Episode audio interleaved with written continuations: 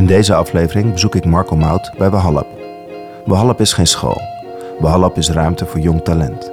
En er is niets dat op Wahallap niet kan.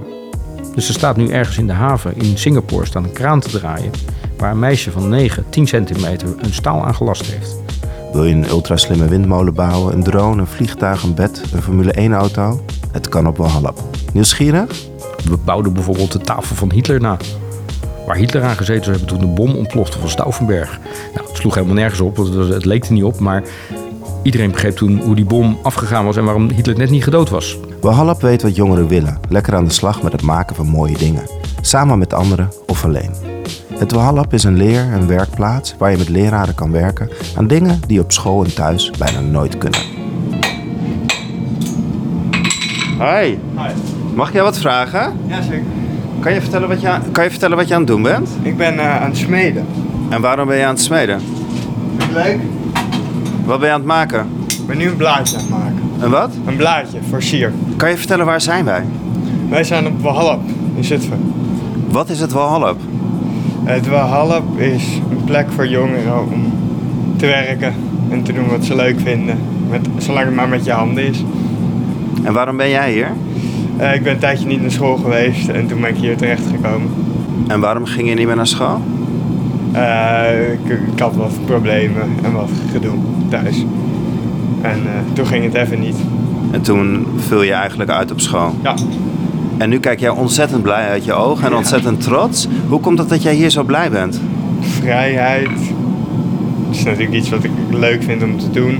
Ik heb er interesse in en niet te veel gezeur en gezeik eromheen, maar gewoon ga maar aan de slag.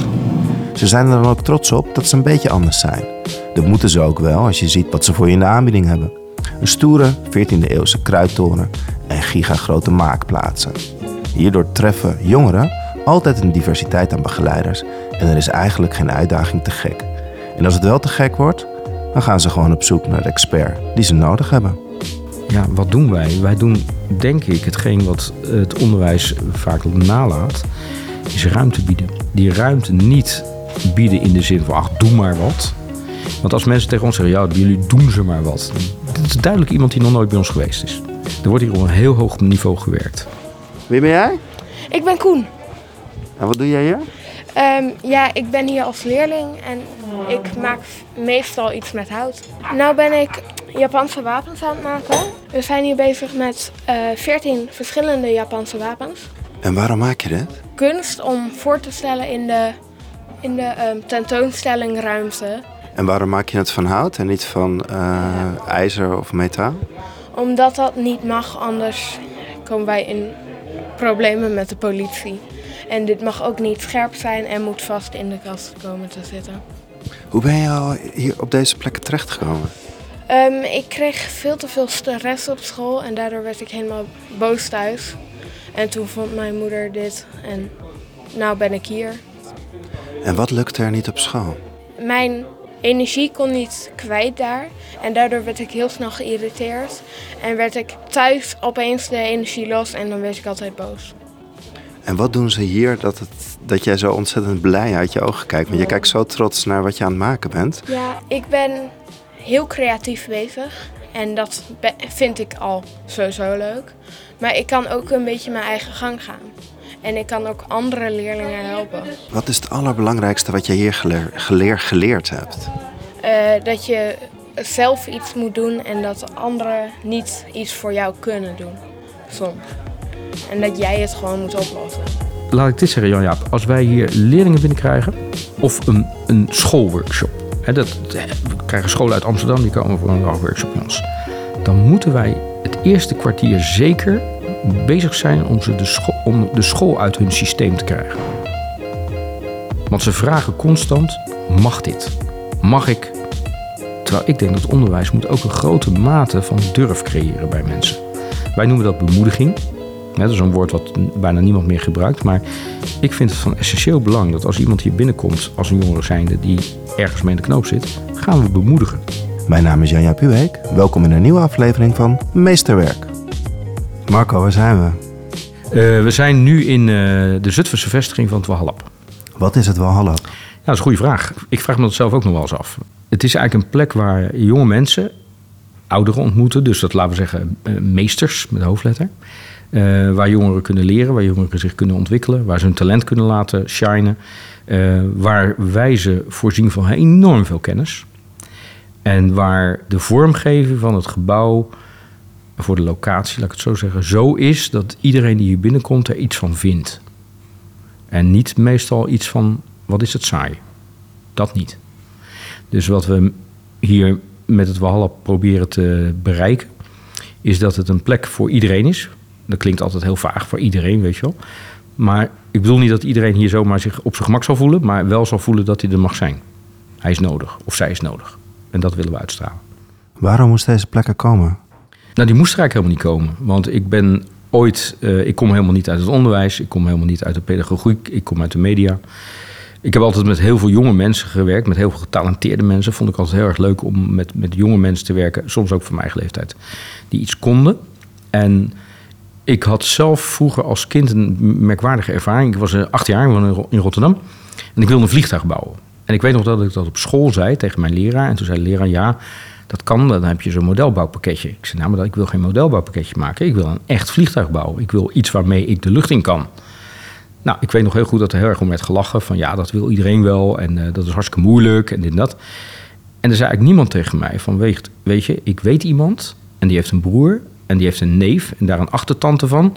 Die woont naast een man en die heeft een vliegtuig gebouwd. Zullen we daar eens naartoe gaan? Dus ik maakte geen vliegtuig toen ik acht was. Dat is me altijd bijgebleven. Toen dacht ik, waarom maakte dat jongetje die heel graag een vliegtuig wilde bouwen... daar ook ideeën over had, weet je En of dat ding gevlogen zou hebben, maakt mij niet uit... Maar hij is nooit van de grond gekomen, dat vliegtuig. Letterlijk en figuurlijk niet. Toen ik mijn carrière in de media beëindigde, toen ben ik rond de wereld gaan fietsen. Nou, dat is een ontzettend leuke uh, avontuur is dat geweest. En ik heb ook ontzettend veel geleerd. En ik heb ook ontzettend veel tijdens die reis gezien dat het onderwijs bijna altijd op dezelfde manier werkt. Er staat iemand voor de klas en die doseert. En daar is op zich niet mis mee, hè, maar zo kan je kennis overbrengen.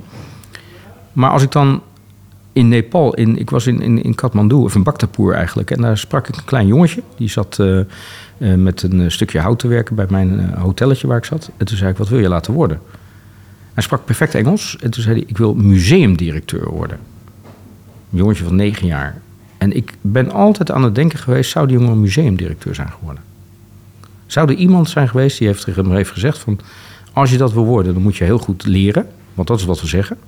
Maar zou er iemand hebben gedacht: Goh, we gaan eens met jou naar een museumdirecteur om eens te kijken wat hij nou doet? Wat doet zo'n man of mevrouw? Wat doet hij nou? Nou, in mijn gedachten toen ik terugkwam van de wereldreis, toen dacht ik: Goh, wat is het toch jammer dat het eigenlijk niet zo is en waarom heb ik dat vliegtuig nooit gebouwd? En toen ging ik in Zutphen wonen. In deze stad zag ik een toren. Er zijn heel veel torens in deze stad. En er stond een toren en mijn gevoel zei dat die leeg was. En toen dacht ik: Wow, ik droomde als kind vroeger al van een riddertoren. En nou zou het wel cool zijn als ik die toren kan krijgen. Nou, lang van kort, die toren heb ik uiteindelijk weten te verwerven. 700 jaar oud, militaire geschiedenis. Niet de grootste toren, niet de mooiste toren, maar wel echt een toren met drie verdiepingen en een koepelzaal erin en alles wat daarbij hoort.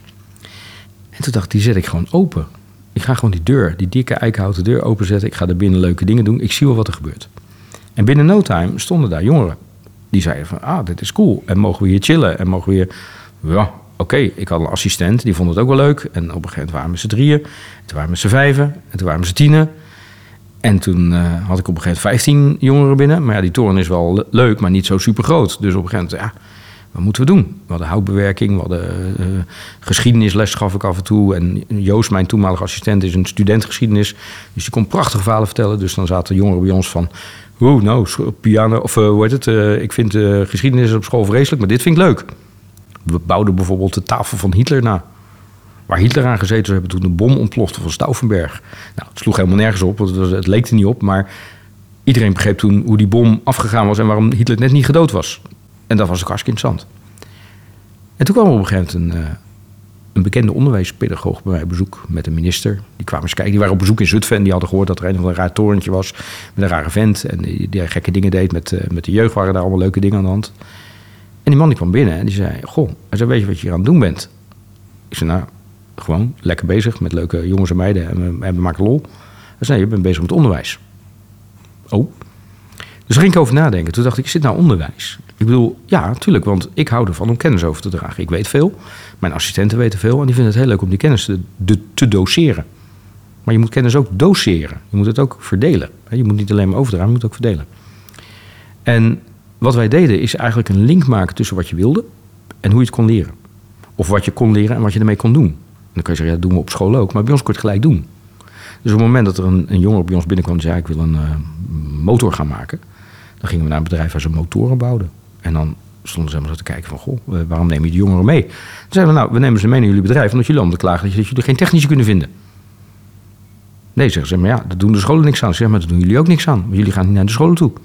En de scholen hebben, eh, techniek is gewoon volledig gemarginaliseerd. Er is heel veel gemarginaliseerd in het onderwijs. En er is er ook bijgekomen wat eigenlijk niet ertoe doet. Dat, dat hoort van elk onderwijzer ook. Dus wij zaten in die toren, we waren aan het groeien, we kregen veel aan uh, interesse. En een aantal van onze leerlingen werden landelijk bekend omdat ze iets deden wat opvallend was. En toen kregen we steeds meer leerlingen. En toen werd het steeds groter. En toen kreeg ik steeds meer mensen die mee gingen doen. En uh, nou ja, dan op een gegeven moment hebben we de naam veranderd. En toen dacht ik, het is een Walhalla, want een Walhalla is een paradijs. En een lab is een plek waar je kan ontwikkelen. En de vikingen hebben ooit Zutphen aangevallen, dus ik dacht, dat is een mooie link.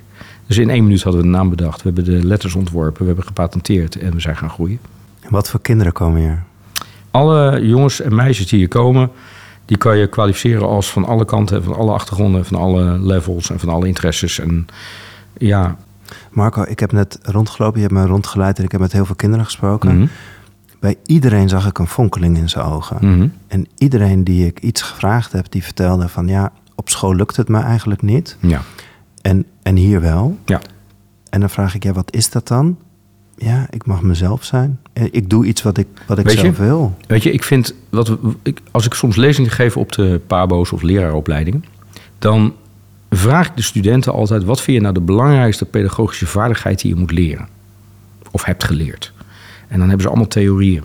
En dat gaat van de bekende, hè? dat gaat van Piaget tot uh, noem alles maar op. En dan vraag ik, nou, dat is allemaal goed, hè? Dat, dat klopt allemaal. En dat zit is allemaal vreselijk doorvrocht. Dat is hartstikke goed. Ik zeg, weet je, het allerbelangrijkste is, pedagogiek, kijken. En weet je wat daarna belangrijk is? Kijken. En weet je wat daarna belangrijk is? Nog beter kijken. En dan handelen. En dan zie je heel vaak dat er een soort angst ontstaat van... ja, maar als ik dat doe, dat betekent dat ik me verbind met iemand. Dan moet ik daar iets mee. En die ander moet daar ook iets mee. Nou, het onderwijs is per definitie natuurlijk een vorm van verbinding. Want je wil we hebben bedacht dat we ergens een gebouw neerzetten. Zetten we het bord school boven. En dan ga je leren voor je toekomst. Maar tegelijkertijd gaat er een hele hoop mis. Dus dat betekent dat er heel veel verbindingen niet goed werken. Nou, er zijn onderwijzers daarvoor gekomen. Hè, die, die zeggen, we gaan school doen. Maar ik dacht, ik wil geen school gaan starten. Want scholen zijn er al. En ik wil ook zeker geen jeugdzorg gaan starten. Want we kregen heel veel jongens en meisjes die uit de jeugdzorg kwamen... waar het heel verdrietig mee ging. Dat vonden wij gek, want in de jeugdzorg zitten heel veel professionals. Het staat altijd op brieven, wij hebben professionals werken. En dachten, waarom komen die kinderen en die jongeren dan toch uiteindelijk bij ons uit? Waarom komen ze dan bij het Walp uit? En dan denk ik dat een van de belangrijkste elementen in het bestaan van een mens... dat is niet alleen zijn talent of haar talent ontwikkelen... maar het gevoel dat je ergens voor nodig bent. Ik heb altijd gemerkt dat ik, ondanks dat ik het heel druk heb, ook met wel heel druk, dat ik altijd gemotiveerd raak als mensen aan mij vragen: Goh, we hebben jouw hulp nodig. Want jij kan iets wat wij nog niet kunnen, wat wij wel leren, willen leren. En of het nou kennis is, of het is misschien wat geld bij een project, of het is materialen. Hè, wij hebben hier, dat heb je gezien, enorm veel bijzondere materialen. Die krijgen we via schenkingen. Dat gunnen mensen ons, omdat mensen zeggen: wel, we zien dat je daar iets mee doet. Wat verder gaat dan uh, hij hier een leuk materiaal, gaat er maar wat mee doen. Nee, je gaat er iets mee doen, want we denken dat jij daar heel goed in bent. En dan is de noodzaak gecreëerd. Wij, wij vinden in onze vorm van onderwijs, vinden wij uh, het kijken, is de essentie. Maar het gevoel dat je krijgt, en dat moet niet een nepgevoel zijn. Wat, wat ik soms als op websites lees, zeggen, wij willen de jongeren het gevoel geven dat ze ertoe doen. Dat vind ik al een hele verkeerde zin. Want dan ben jij bezig om de jongeren het gevoel te geven dat ze ertoe doen. En dat moeten ze zelf voelen. Ik wil ook niet dat iemand mij het gevoel geeft dat ik het toe doe. Nee, dat moet ik ervaren. Dat moet ik echt zo zien. Ik moet denken van, hé, hey, hier ben ik nodig op dit moment. Ik heb ooit eens iemand geholpen, bij, die had een ernstig ongeluk gehad. Ik was als eerste ter plekke. En de situatie die je aantreft is heel ernstig, is afschuwelijk. Maar je moet wat doen. Je bent nodig om iets te doen, want die persoon die daar ligt, die kan dat niet meer. En dat kan zijn dat je dit doet, of de ambulance belt, of je brengt iemand in veiligheid. Dat maakt niet uit, maar je moet wel iets doen die noodzaak is voor ons in alles leidend. Als hier iemand binnenkomt die twijfelt, onzeker is, dan zoeken we heel snel naar het haakje waar je iemand in zijn of haar kennis of talent bevestigt. We zeggen van nou, dat komt mooi uit. Want dat kunnen we heel goed gebruiken. Hoe zou je je missie dan omschrijven? Wat is jouw missie? Wat is de Eh, missie van het? Ja, het is heel simpel. Eh, ik ga geen jeugdzorg beginnen. Ik ga geen school beginnen. Eh, de ambitie is heel simpel. Wij willen binnen tien jaar groeien naar meerdere Walhaps in het land. We zijn in gesprek met België. We gaan binnenkort naar Berlijn, waar hele interesse is vanuit de KITA-organisaties. Die zeggen van ja, wat jullie doen is echt zo vernieuwend. Ik vind het zelf niet vernieuwend. Ik vind het simpel. Ik vind het eenvoudig. Maar blijkbaar hebben we in het onderwijs de zaken zo complex, complex gemaakt dat iets wat simpel is bijna niet meer te begrijpen is. Want alles moeten we valideren, alles moeten we aan regels ophangen, alles moeten we aan beoordelingen ophangen. Nou, dat is prima. Hè? Ik wil ook dat mijn garage mijn auto goedkeurt en dat afvinkt dat alles werkt. Maar dat is niet het enige. Die auto moet ook lekker kunnen rijden. Die moet ook. Nou, en wat ik met het uh, als visie heb en missie, en dat heb ik eigenlijk van het allereerste begin toen we heel klein in de kruidtoren begonnen. Toen dacht ik, ik zit op een idee waar de wereld niet klaar voor is. En dat heb ik gemerkt, want ik heb veel tegenwerking gehad. De eerste tien jaar uh, van ambtelijk niveau tot mensen uit het onderwijs. De leerplicht die, die totaal niet in de gaten had wat wij bereikten met thuiszitters. Nou, dat is allemaal 180 graden omgedraaid. Maar daar hebben we verschrikkelijk hard voor moeten vechten. En ook tot frustraties toe. En momenten dat je denkt, we geven het op, want wij passen niet in die manieren van denken van systemen. Dus de ambitie die ik heb is eigenlijk heel eenvoudig. Ik wil gewoon binnen nu en tien jaar wil ik in mijn, op mijn racefiets kunnen stappen of in mijn auto kunnen stappen en naar Deventer, naar het Walhalla in Deventer kunnen rijden en zeggen: Hi man, hoe gaat het hier? En ik wil de week erop naar Apeldoorn kunnen rijden of naar uh, Oost-Groningen en zeggen: hey meiden, hoe loopt het hier? En daar moet een plek zijn waar je zoveel dingen kan leren naast school om. Dus ik vind het essentieel dat wij in alles wat wij doen werken aan groei. Want we gaan het niet voor ze doen. We doen het altijd met ze. En sterker nog, je hebt het net gezien, overal wordt gewerkt aan dingen die deze locatie leuker maken door de jongeren zelf. Waarom? Omdat dat nodig is. Niet omdat dat moet.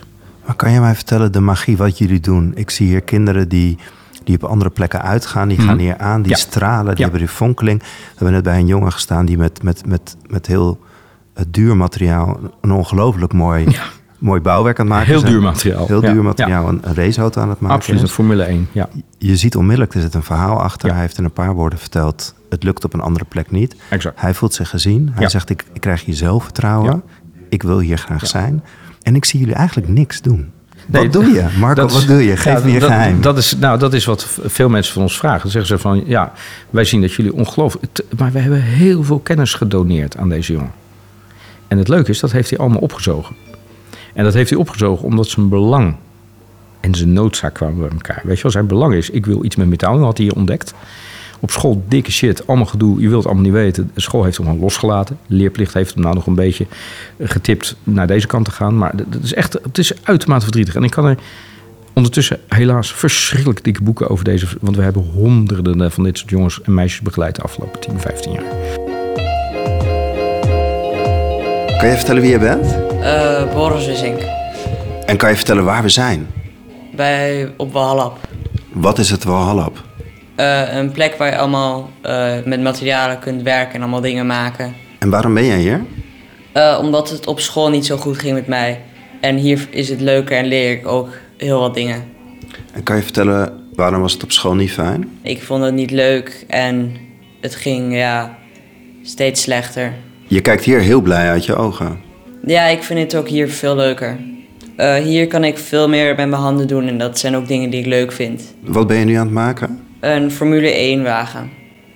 Die ook echt gaat rijden? Eh, nee, het is meer een kunst iets. De mensen die jou hier helpen of begeleiden, wat doen die dat jij hier elke keer met plezier naartoe gaat? Eh, ja, ik leer steeds meer dingen die ik ook interessant vind. Dus dan wil ik ook meer leren en daarom kom ik terug. En wat doen zij dan om, om dat te versterken bij jou? Ze leggen het gewoon goed uit en ik snap het snel. En zit het alleen maar in het uitleggen of begrijpen ze jou als mens ook goed? Ook, dat ook erg. Ja, ik kan het niet echt goed uitleggen. Ja, gewoon vooral door hier te zijn, want dan zie ik ook gewoon mensen die eh ook leuk vinden en dan voel ik er gewoon erbij. Nou, wat je ziet, en jij constateert het terecht, je ziet een jongen met hele dure, technische, mooie materialen werken. Is een jongen van 14 jaar. Die wordt door school en door allerlei mensen die er om hem heen bemoeien...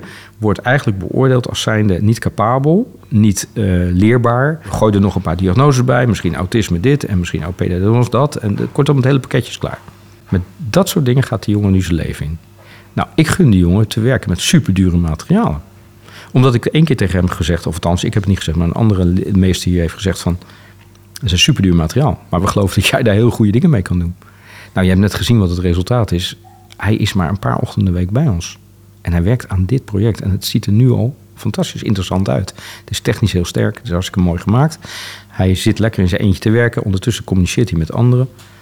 Ja, wat doen wij? Wij doen, denk ik, hetgeen wat het onderwijs uh, vaak nalaat... is ruimte bieden. En die ruimte niet bieden in de zin van... ach, doe maar wat... Want als mensen tegen ons zeggen, ja, bij jullie doen ze maar wat. Dit is duidelijk iemand die nog nooit bij ons geweest is. Die heeft nog nooit gezien wat hier gemaakt wordt. Er wordt hier op een heel hoog niveau gewerkt. Als ik een verzoek krijg van de Rabobank en de Rabobank zegt, joh, we hebben gezien wat jullie vormgevers kunnen, zouden jullie onze hoofdvergaderkamer helemaal willen restylen? De Rabobank heeft een vast ontwerpbureau. Ik bedoel, waarom zouden ze ons vragen? Nou, we hebben tot, tot de vloerbedekking, tot de lampen, tot de tafels. We hebben alles compleet zelf gebouwd. Van allemaal recyclematerialen. Er steken boormachines uit de muur, die geven licht. Uh, je wil het gewoon niet weten. Het is een fantastisch project geweest. Daar hebben jongens en meisjes aan gewerkt van 6 jaar oud, 13 jaar, 20, studenten en onze meesters. Allemaal in wisselende samenstellingen. Dat is het project is binnen vier maanden afgerond. Het is, absoluut iedereen die daar gaat, zegt het is de mooiste gave kamer die je ooit gezien hebt. Wij staan niet op de Dutch Design Week. Nog niet. Maar dat gaat wel komen. Want men begint te zien wat wij hier doen. En dat doen we niet alleen maar vanuit de gedachte van... je moet iets moois maken. Maar je moet ook iets doen omdat je voelt dat je daarvan kan groeien. En dat groeien is wat voor onderwijs ook hartstikke belangrijk is. Van kan je jongeren laten voelen dat je groeit. Dat je je ontwikkelt. Want ja, dat zie je vaak niet als je er middenin zit. Maar hier zien ze elke dag. Soms ook doordat wij ze een hele dag niet met, met ze bemoeien. Je hebt het werk van Brim gezien. Buitengewoon complexe uh, lampen maakt hij. Ik, ik heb al twee weken niet bij Brim... Bij, bij, ja, ik praat hem even zo met hem in tijdens lunchpauze of zo. Maar ik heb totaal niet bemoeid met zijn computerwerken, dit en dat. En niemand. Omdat we weten dat Brim zijn eigen gang gaat. Plus, Brim als 15-jarige nu al zoveel verantwoordelijkheid neemt... dat als er een jonge jongen daar binnenkomt, of meisje... dat Brim hem onder zijn vleugels neemt hoeven niet eens te vragen. Dus het doorleren gaat niet alleen maar van de meesters bij ons naar de kinderen of naar de jongeren, maar gaat naar de jongeren onderling. Uh, ik ben Brim. En waarom ben jij hier? Ik ben hier uh, omdat ik hier uh, dingen kan maken. En wat maak je? Ik maak vooral geometrische constructies en heb nou een lamp gemaakt met, op basis van een geometrische vorm. Ja, het is een soort van bol met punten eruit. Van heel licht hout. Je kan er helemaal doorheen kijken. En het uh, ja, heeft een bepaald symmetrisch patroon. Wat zich overal weer uh, herhaalt. En even, je kijkt ontzettend blij uit je ogen. Al de hele ochtend dat ik je hier zie. Hoe komt het dat jij hier zo in je sas bent? Ja, ik kan hier gewoon uh, de dingen maken die in mijn hoofd zitten. En uh, er zijn heel veel interessante dingen te doen hier. En uh, valt veel te leren. En het is gewoon een leuke plek. Hoe helpen de mensen jou om je heen om alles wat in je hoofd zit, dat dat, dat, dat ook lukt en dat je zo blij uit je ogen kijkt? Mensen hier die hebben veel meer ervaring met uh, echt dingen maken en zo. Dus als ik een idee heb, kan ik gewoon bij mensen terecht van hoe kan ik dit het best aanpakken. En dingen die ik eigenlijk zelf niet zo snel zou kunnen maken, daar word ik hierbij geholpen, zeg maar. En zit het alleen maar op het maken, dat ze, je, dat ze je begrijpen hoe je kan maken? Of begrijpen ze ook hoe jij in elkaar zit? Ja, dat ook. Ze ja, helpen ook wel met... Uh, als ik ergens qua ideeën vastloop, dan zeggen ze... ja, maar je moet niet zo uh, in de details zitten. En... Het lijkt wel iets heel magisch wat ze met je doen. Ja, het is eigenlijk gewoon... Uh, ja, ik weet ook niet echt, maar... Vertrouwen. En ook tegelijkertijd de kans geven om wat te proberen. En misschien ook te mislukken. Daar zijn we hier niet bang voor. Sterker nog, we, maken vaak aan, jongeren duidelijk dat je hier tien keer mag falen. Dat is helemaal niet erg. Op school moet je je best doen en dan word je afgerekend op wat je kan. Is, ik begrijp me goed, er is niks mis mee. Ik heb geen missie om het onderwijs te veranderen. Dat, dat zeggen mensen vaak. Van ja, je bent tegen het onderwijs. Nee, ben ik niet. Ik geef wel duidelijk aan waar ik vind dat het onderwijs hele grote steken laat vallen. En daar spreek ik niemand persoonlijk op aan. Dat is ook het systeem wat langzaamaan uh, ontstaan is. Maar wat ik wel zeg is, ik spreek on, ons als mens aan. Van wat moeten wij met onze maatschappij en ons onderwijs ook niet inrichten op durf. Op, laat ik dit zeggen, Jan-Jaap. Als wij hier leerlingen binnenkrijgen of een, een schoolworkshop. Dat, we krijgen scholen uit Amsterdam, die komen voor een workshop bij ons. Dan moeten wij het eerste kwartier zeker bezig zijn om, ze de, school, om de school uit hun systeem te krijgen. Want ze vragen constant, mag dit? Mag ik er loopt hier een stagiair rond, die mag je best zo even wat uh, vragen. En Joyce is een ontwerpster. En die heeft de afgelopen week ongeveer tig keer aan mij gevraagd: Is het erg dat? Mag ik zus? En ik heb gisteren een heel fundamenteel gesprek met haar gevoerd. Ze zei: Joyce, je gaat het woorden mag en is het erg dat nooit meer gebruiken. Je gaat durven, je gaat doen. Het was een complete opluchting voor haar. Ze zegt: Ik ben constant maar bezig om, omdat ik geleerd heb dat ik het moet reflecteren, reflecteren, reflecteren. Maar het is een ontwerpster, het is een maakster. Die moet materiaal in de vingers hebben, Jan Jaap. Die moet, die moet eh, voelen dat iets heet of plakt of weet ik veel wat. En die moet er niet eindeloos over schrijven en mij toestemming vragen. Die moet proberen. En als ik naar de 15 jaar uh, kijk van de afgelopen 15 jaar, zie ik dat er een generatie gaat ontstaan van jongere kinderen die niks meer durven. Die op alles vragen: mag ik? En ik vraag me af hoe dat komt. En ik heb daar een klein beetje een verklaring voor. Als ik het onderwijs in ga, zie ik natuurlijk een, een jonge generatie leraren die eigenlijk ook al in die fase hebben gezeten van toestemming vragen, van valideren, van terwijl ik denk dat onderwijs moet ook een grote mate van durf creëren bij mensen. Wij noemen dat bemoediging. Dat is een woord wat bijna niemand meer gebruikt, maar ik vind het van essentieel belang dat als iemand hier binnenkomt als een jongere zijnde die ergens mee in de knoop zit, gaan we bemoedigen. Niet door hun probleem naar ons over te nemen, maar te zeggen: oké, die dingen daar loop je tegenaan. Nou, dat kan ik niet voor je oplossen. Dat kan de meesters niet voor je oplossen. Dat kan de directeur niet oplossen. kan niemand oplossen. kan je zelf oplossen. Maar dan moet je stappen gaan zetten. Dan moet je dingen gaan durven. En dan zie je vaak dat het durven niet de essentie is van wat aangeleerd is. En ik zie dat in grote mate om me heen. Want we zijn natuurlijk in andere steden ook aan het praten. We zijn andere vestigingen aan het starten. En we merken dat een van de belangrijkste dingen die de projectleiders leren daar is proberen de leerlingen zo snel mogelijk weer te leren durven. Dat ze iets mogen doen, dat iets mag mislukken. Dat het niet gelijk perfect hoeft te zijn. Dat het niet gelijk een team moet hebben. Maar dat is echt heel lastig. We moeten, we moeten echt het systeem van school uitzalen. als hier jongeren rondlopen die alles mogen pakken, dan vinden ze dat bijna. voelen zich bijna ongemakkelijk. Maar het mag wel.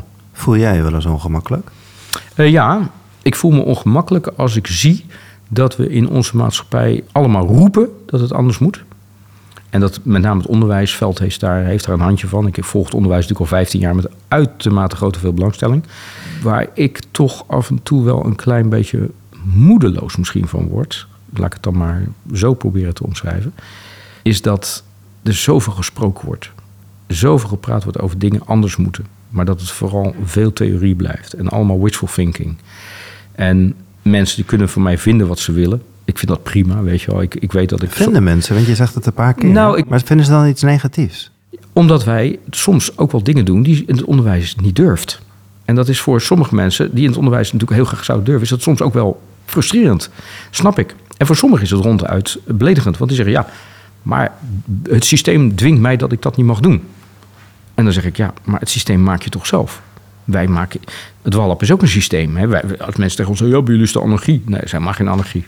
Alleen wij hangen hier de regels niet op. Wij leven de regels voor. We zeggen, nou, dat is wat we niet doen met elkaar. Dat is wat we wel doen met elkaar. En waar ik een beetje moedeloos voor, van word, is dat, um, dat ik nu het onderwijs volgend 15 jaar, dat ik eigenlijk zie dat het zwakker wordt. We zijn in onze maatschappij iets te veel de verantwoordelijkheid gaan leggen bij de ander. de ouders zeggen, ja, de school moet mijn kind opvoeden. Nee, school moet de kind niet opvoeden, dat moet jij doen. School moet je ook dingen leren. Dus als wij hier ouders hebben die zeggen: Ja, ik heb hier een kind, daar gaat het moeilijk mee, ik gooi hem over de schutting bij jullie, zoek het maar uit. Dan zijn s'avonds die ouders hier de pineut, die moeten hier zitten. En die gaan wij heel duidelijk uitleggen dat zo we niet werken. Dus als wij dan ouders krijgen die zeggen: Goh, voor het eerst wordt dat eigenlijk tegen ons gezegd, dat maken we op dit moment actueel mee uh, en niet één keer. Dat ouders zeggen: Ja, jullie zijn best confronterend, maar het is wel de eerste keer dat het tegen ons gezegd wordt. En als wij op school dan zeggen, waarom hebben jullie dat met die ouders nooit besproken? Waarom hebben jullie nooit gezegd, tot hier en niet verder? Zeggen, ja, maar dat mogen we niet. Want als we dat zeggen, dan krijgen we... En dan denk ik, hoe lang houden we onszelf voor de gek? Ik bedoel, we zien dat de druk op de jeugdzorg toeneemt. We zien dat de jeugd het in deze tijd volgens velen extreem veel moeilijker heeft dan in andere tijden. Ik waag daar nog een kleine kanttekening bij te maken. Want als wij het narratief gaan hanteren dat het allemaal depressief en allemaal doodgaan en allemaal verschrikkelijk is, dan gaan we dat op een gegeven moment ook geloven. Zeker als jongeren zijn. Maar de veerkracht is ook heel belangrijk. Dat doen wij hier. En ik, ik word wel moedeloos soms van, die, van dat defetisme wat er dan heerst. En misschien komt dat ik Rotterdammer ben. Misschien komt dat ik een, een ondernemende geest heb. Maar ik zie ontzettend veel mensen die het zouden willen in het onderwijs, iets veranderen. En ik geef een voorbeeld. Ik was laatst op een pabo. En uh, een superleuke dag gehad met al die leerlingen. Vooral veel meiden. Vind ik extreem zorgelijk hè, dat er alleen maar vrouwen het onderwijs in gaan. Ik ben helemaal voor vrouwen, maar niet uh, waar het doorslaat. Vind ik echt niet goed. Ook daar wordt natuurlijk al jaren over gepraat van hoe veranderen we dat? Nou, er wordt vooral veel gepraat, maar het verandert wezenlijk niet. En het is zorgelijk. Zorgelijk. Vind ik echt zorgelijk. Als er een pabo komt en ik, ik heb daar een hele groep voor met drie, drie lesgroepen. Het zijn allemaal meiden. Superleuke meiden. Maar die zeggen zelf ook van ja, dit is natuurlijk volledig één kant op. En wat, ik, uh, wat, ik dan, wat me dan opvalt is dat de jongens en meiden die daar leren, die leren er enorm veel theorieën. Ze leren enorm veel um, uh, hoe, het, hoe het moet. Maar ze zijn vergeten wat ze zelf kunnen. En het voorbeeld wat ik wil geven is dit. We waren op een pabo en uh, toen zagen ze films uit het Walhalla. En die meiden zeiden, nou, wow, wat ziet dat er gaaf uit. Wat een leuke sfeer hangt daar. Waarop er één zei, onze school is hartstikke saai. Dat was me opgevallen, want ik was naar de lezingenruimte gelopen... door heel lange witte gangen, kaal, saai. Toen dacht ik, hier worden de jongens en meisjes opgeleid... die de, de wereld ingaan om mensen dingen te leren... in zo'n saaie bunker. En toen zei ik tegen die meiden, ik zeg, maar waarom doen jullie daar niets aan? Ze zei, ja, dat mag toch niet op onze opleiding? Ik zeg, wacht nou even. Ik zeg, als jullie nu met z'n allen opstaan naar de kamer van de directeur lopen met 200 studenten. En zegt, beste directeur, wij willen dat die gangen leuker worden. En je hoeft er geen geld voor te betalen. Wij gaan zelf sponsors zoeken voor verf. En we gaan met, met kinderen van onze stageadressen, gaan we op de Pabo, gaan we de muurschilderingen maken. Nou, ze vielen allemaal van hun stoel. Daar hadden ze nog nooit aan gedacht. Dit is echt gebeurd. Het is in december gebeurd. En zeg jongens, dit is toch helemaal, dit is toch op te lossen? Als jullie al jullie eigen, jullie eigen leeromgeving uitermate deprimerend vinden, of niet, niet inspirerend, dat werd letterlijk zo gezegd. Ik zeg, waarom doen jullie dat niet? Nou, en dan denken ze van ja, het kan niet, het mag niet. Hoe komt het dat de jongens en meisjes van tegenwoordig zo denken, het kan niet, het mag niet? Ze komen niet op het idee. Ze constateren het is niet goed. Daardoor heb ik dat getransponeerd naar hun stageadres. Dus de meiden lopen allemaal stage op school in, in, in Oost- en Noord-Nederland. En dan zeiden ze allemaal, ja, ik loop stage, maar ik mag eigenlijk heel weinig als stagiaire. Terwijl hier mogen stagiaires extreem veel. Want ze maken fouten. Ze weten het nog niet precies. Maar ze komen met hele originele en verfrissende ideeën. Nou, ik zou zeggen, als school moet jij jouw stagiaires moet je de maximale ruimte geven. En als ze zeggen, we gaan het schoolplein vernieuwen, ga het schoolplein vernieuwen. Maar dan moeten ze wel regelen hoe je dat doet. Moeten ze niet zeggen, de directeur moet het doen. Nee, maar hoe gaan wij dat doen? Dan creëer je een ondernemende geest, dan creëer je veerkracht, creëer je durf... en je creëert, creëert 500.000 pedagogische momenten. Want je kan je team daarop versterken, je kan de leerlingen daarbij betrekken, je kan ouders daarbij betrekken, je kan de buurt erbij betrekken, want die gaan sponsoren met verf of whatever, plantjes voor de tuin of zo. Als we allemaal maar blijven denken dat iets niet kan, dan gebeurt er dus helemaal niks. En dat vind ik een zorg op dit moment. En die zorg heb ik al wat langer en die vind ik de laatste tijd zorgelijker worden. Zeker als ik op scholen kom. Oké, ik zal het zelf voorlezen. Lastig kind. En dan komt er een foto bij. Dit is een kind. Ze is negen, maar eigenlijk is ze tien. Want dat is ze bijna. Dus vindt zij dat ze eigenlijk gewoon tien is. Dat moeten jullie wel even onthouden natuurlijk. Knoop het goed hier horen. Waarom? Over tien jaar hebben jullie haar namelijk dringend nodig. Wanneer jouw domotica-systeem de geest geeft. Of wanneer je computer uitvalt. Of de haak van jouw stalen kast afbreekt. Hm? Hoe zit dat dan? Nou, echt wel. Antonina is niet alleen lekker aan het prutsen met papier maché en hout, maar een uur daarvoor heeft ze keihard gelast. Jawel, mig, mag en tiglassen. Dat zijn de moeilijkste technieken. Waarom doet ze dat, dat meisje van negen? Omdat ze twee weken geleden naar het Walhalla toekwam met maar één brandende vraag. Ik wil leren over techniek en het allerliefste wil ik nu gaan leren lassen. Mag ik dat hier leren? Zij heeft helemaal geen zin in van die meisjesdingen. En dat zijn de technici van de toekomst. Mocht je mij nou niet geloven, en dat kan ik me best voorstellen, stuur me even een DM'tje. Dan krijg je een foto van een lastig kind in actie met dat hele leuke lassen. En ze kan inmiddels perfect tiglassen. Nou, ik vul even aan dit verhaal nog iets aan. Toen ik dit verhaal had geplaatst, en jij hebt het blijkbaar ook opgepikt, toen kreeg ik daar veel reacties op. Hele leuke reacties. Heel veel ouders ook zeiden, joh, dat zou mijn kind geweldig vinden, maar dat kan helemaal nergens en zo. En dan dacht ik, nou, daar heb je het weer. Maar ik kreeg ook een eh, reactie van eh, Alexander Bakker. En Alexander Bakker, die kende ik nog niet. En die zei, kun je mij eens bellen? En dat heb ik gedaan. En Alexander Bakker zei, ik ben directeur van J. de Jonge. En J. de Jonge, dat is een van de grootste technische lasbedrijven van Nederland. Hebben in Vlaardingen gigantische fabrieken. 20 voetbalvelden groot. Daar worden de grootste dingen gebouwd, de grootste dingen gelast, de meest complexe dingen gemaakt. En hij zei, ja, ik heb gezien wat het meisje bij jullie kan. En daar waren foto's van, zo zei technieken, dingen die ze heel goed deed. Hij zei, wij willen haar graag uitnodigen in onze fabriek. En wij zetten elke machine stil die zij wil onderzoeken. Eh, ze mag overal in. Toen dacht ik, een bedrijf van omzet van een paar honderd miljoen... zet gewoon hun complete productie stil... om de droom van één meisje te realiseren. Dus ja, dat was natuurlijk een ontzettend spannende dag. Ze krijgt schoolvrij. School was helemaal enthousiast. Vind ik hartstikke leuk. Goede directeur. Uh, Irma Pieper. Onthoud die naam. Is echt een directeur met lef. En zei Marco, neem hem mee. Dat is voor Antonina het allerbeste wat er aan het leven kan overkomen. Nou, zij is met een team van meiden van ons zijn ze naar Vlaardingen gegaan. Ik ben meegeweest op afstandje, heb gekeken wat daar gebeurde. En het was een van de leukste dagen van, van het afgelopen jaar. Omdat, ik heb heel veel leuke dagen, maar dit vond ik fascinerend. Omdat dat bedrijf had alles uit de kast gehaald om haar te laten zien wat dat werk inhield. En om vooral om haar te laten meedoen. Ze hadden een lastpak voor haar gemaakt, dus een helemaal op maat. Dat vond ik ook al geweldig. Weet je, ze kwam binnen en ze kreeg gelijk een prachtig pak met, met bijbehorende kleding. Nou, daar was ze natuurlijk super trots op. Ze vond het ontzettend leuk dat ze mocht werken met de vrouwelijke lasters van het bedrijf. Allemaal meiden, jonge meiden, 3, 24 jaar. En op een gegeven moment werd de vraag van... Goh, Antonina, we moeten werken aan een kraan voor een schip. Dat ding weegt 60.000 kilo. En dat is high-tech en daar moet aan gelast worden. En dat is niet een stukje plaat aanlassen. Dat is een plaat van 4 centimeter dik. En dat heeft ze gedaan. Dus ze staat nu ergens in de haven in Singapore... staat een kraan te draaien... waar een meisje van 9, 10 centimeter een staal aan gelast heeft. En dan kan je zeggen, dat is niet van belang...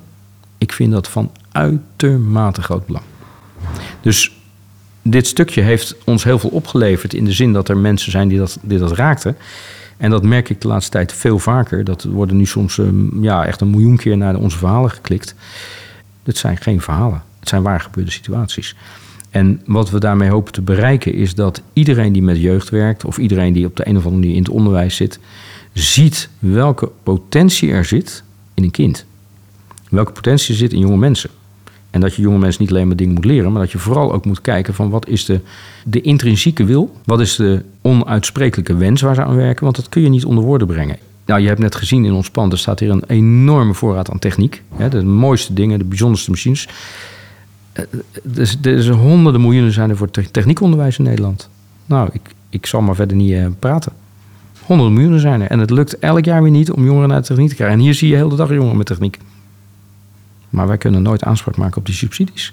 Dus wij moeten al die apparatuur. Eh, op dit moment, as we speak, zit er een team van ons in Bochum in Duitsland. Die zijn op dit moment een complete werkplaats aan het demonteren. Die komt vanmiddag hier binnen.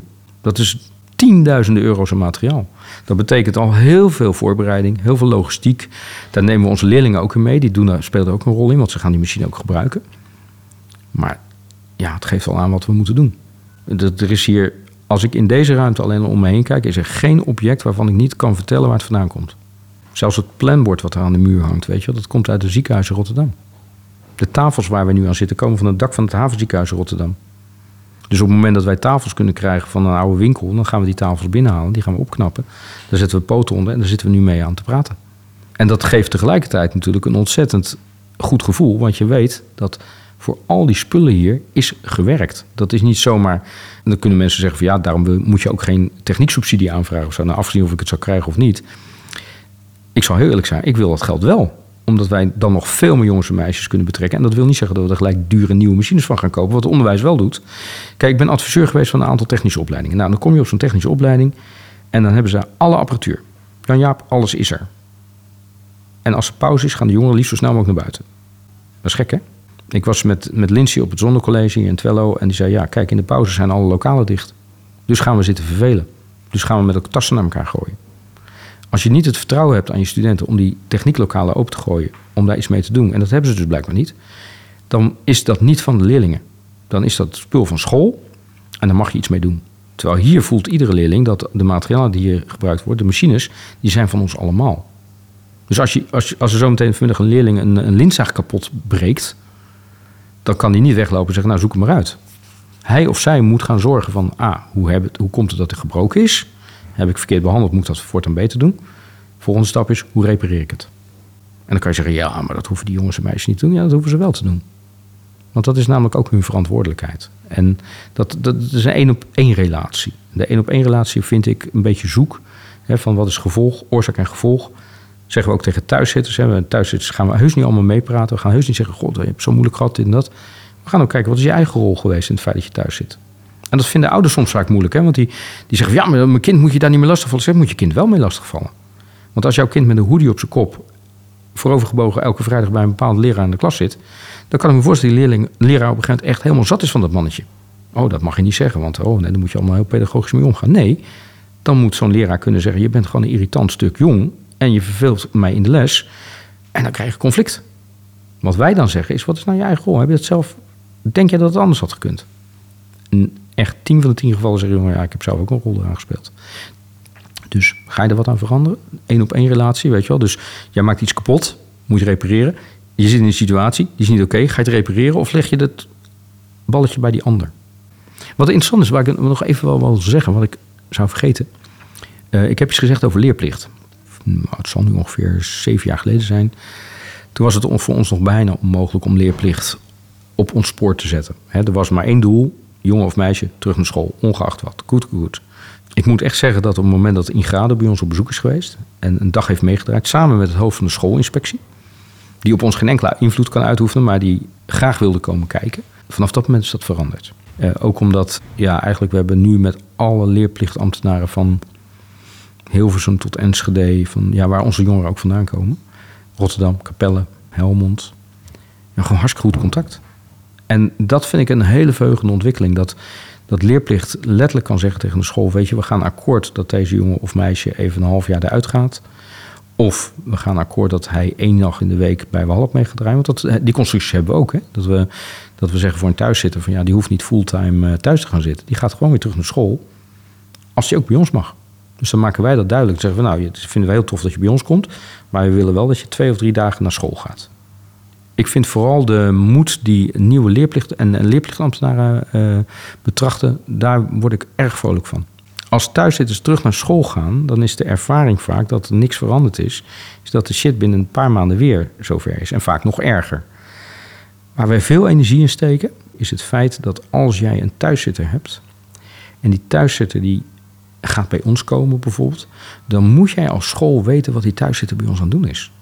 Want op het moment dat hij teruggaat naar school, kan je insteken op wat hij hier heeft gedaan. Want dan kun je ze ook goed naar school terugkrijgen en dan is de druk er een beetje af. Marco, mag ik je ontzettend danken voor deze welkom in Wahallap. De hele ochtend en je uitgebreide verhaal. Graag gedaan. Ik vond het een eer dat je er was. En ik vind het ook vooral leuk um, dat jij de moeite neemt om hier te kijken. En niet alleen maar hier komt om even eh, wat te vragen mij, maar vooral ook eerst rondkijkt en ziet wat er gebeurt. Want dan zie je eigenlijk meer dan wat ik vertel. Dankjewel. Graag gedaan. Hey, je kijkt ontzettend blij en trots uit je ogen. Kan jij vertellen, wat doen zij hier dat jij zo blij kijkt? Ja, misschien dat ze, omdat ze stimuleren mij ook om iets te gaan ondernemen. Uh, eerst liep ik hier een beetje rond, uh, niks te doen, zeg maar. Op een gegeven moment heb ik toch mijn weg gevonden hier uh, om mezelf te gaan doen. Dus geef je echt de tijd om, om iets te vinden, zeg maar, hier. En ik denk dat dat wel de reden is waarom ik zo kijk, ja. For me dive right in and follow my lead. Well, I found a girl, beautiful and sweet. I never knew you were the someone waiting for me. Were just kids when we fell in love, not knowing what it was. I will not give you up this time. Darling, just kiss me slow. Your heart is all I own, and in your eyes, you're holding mine.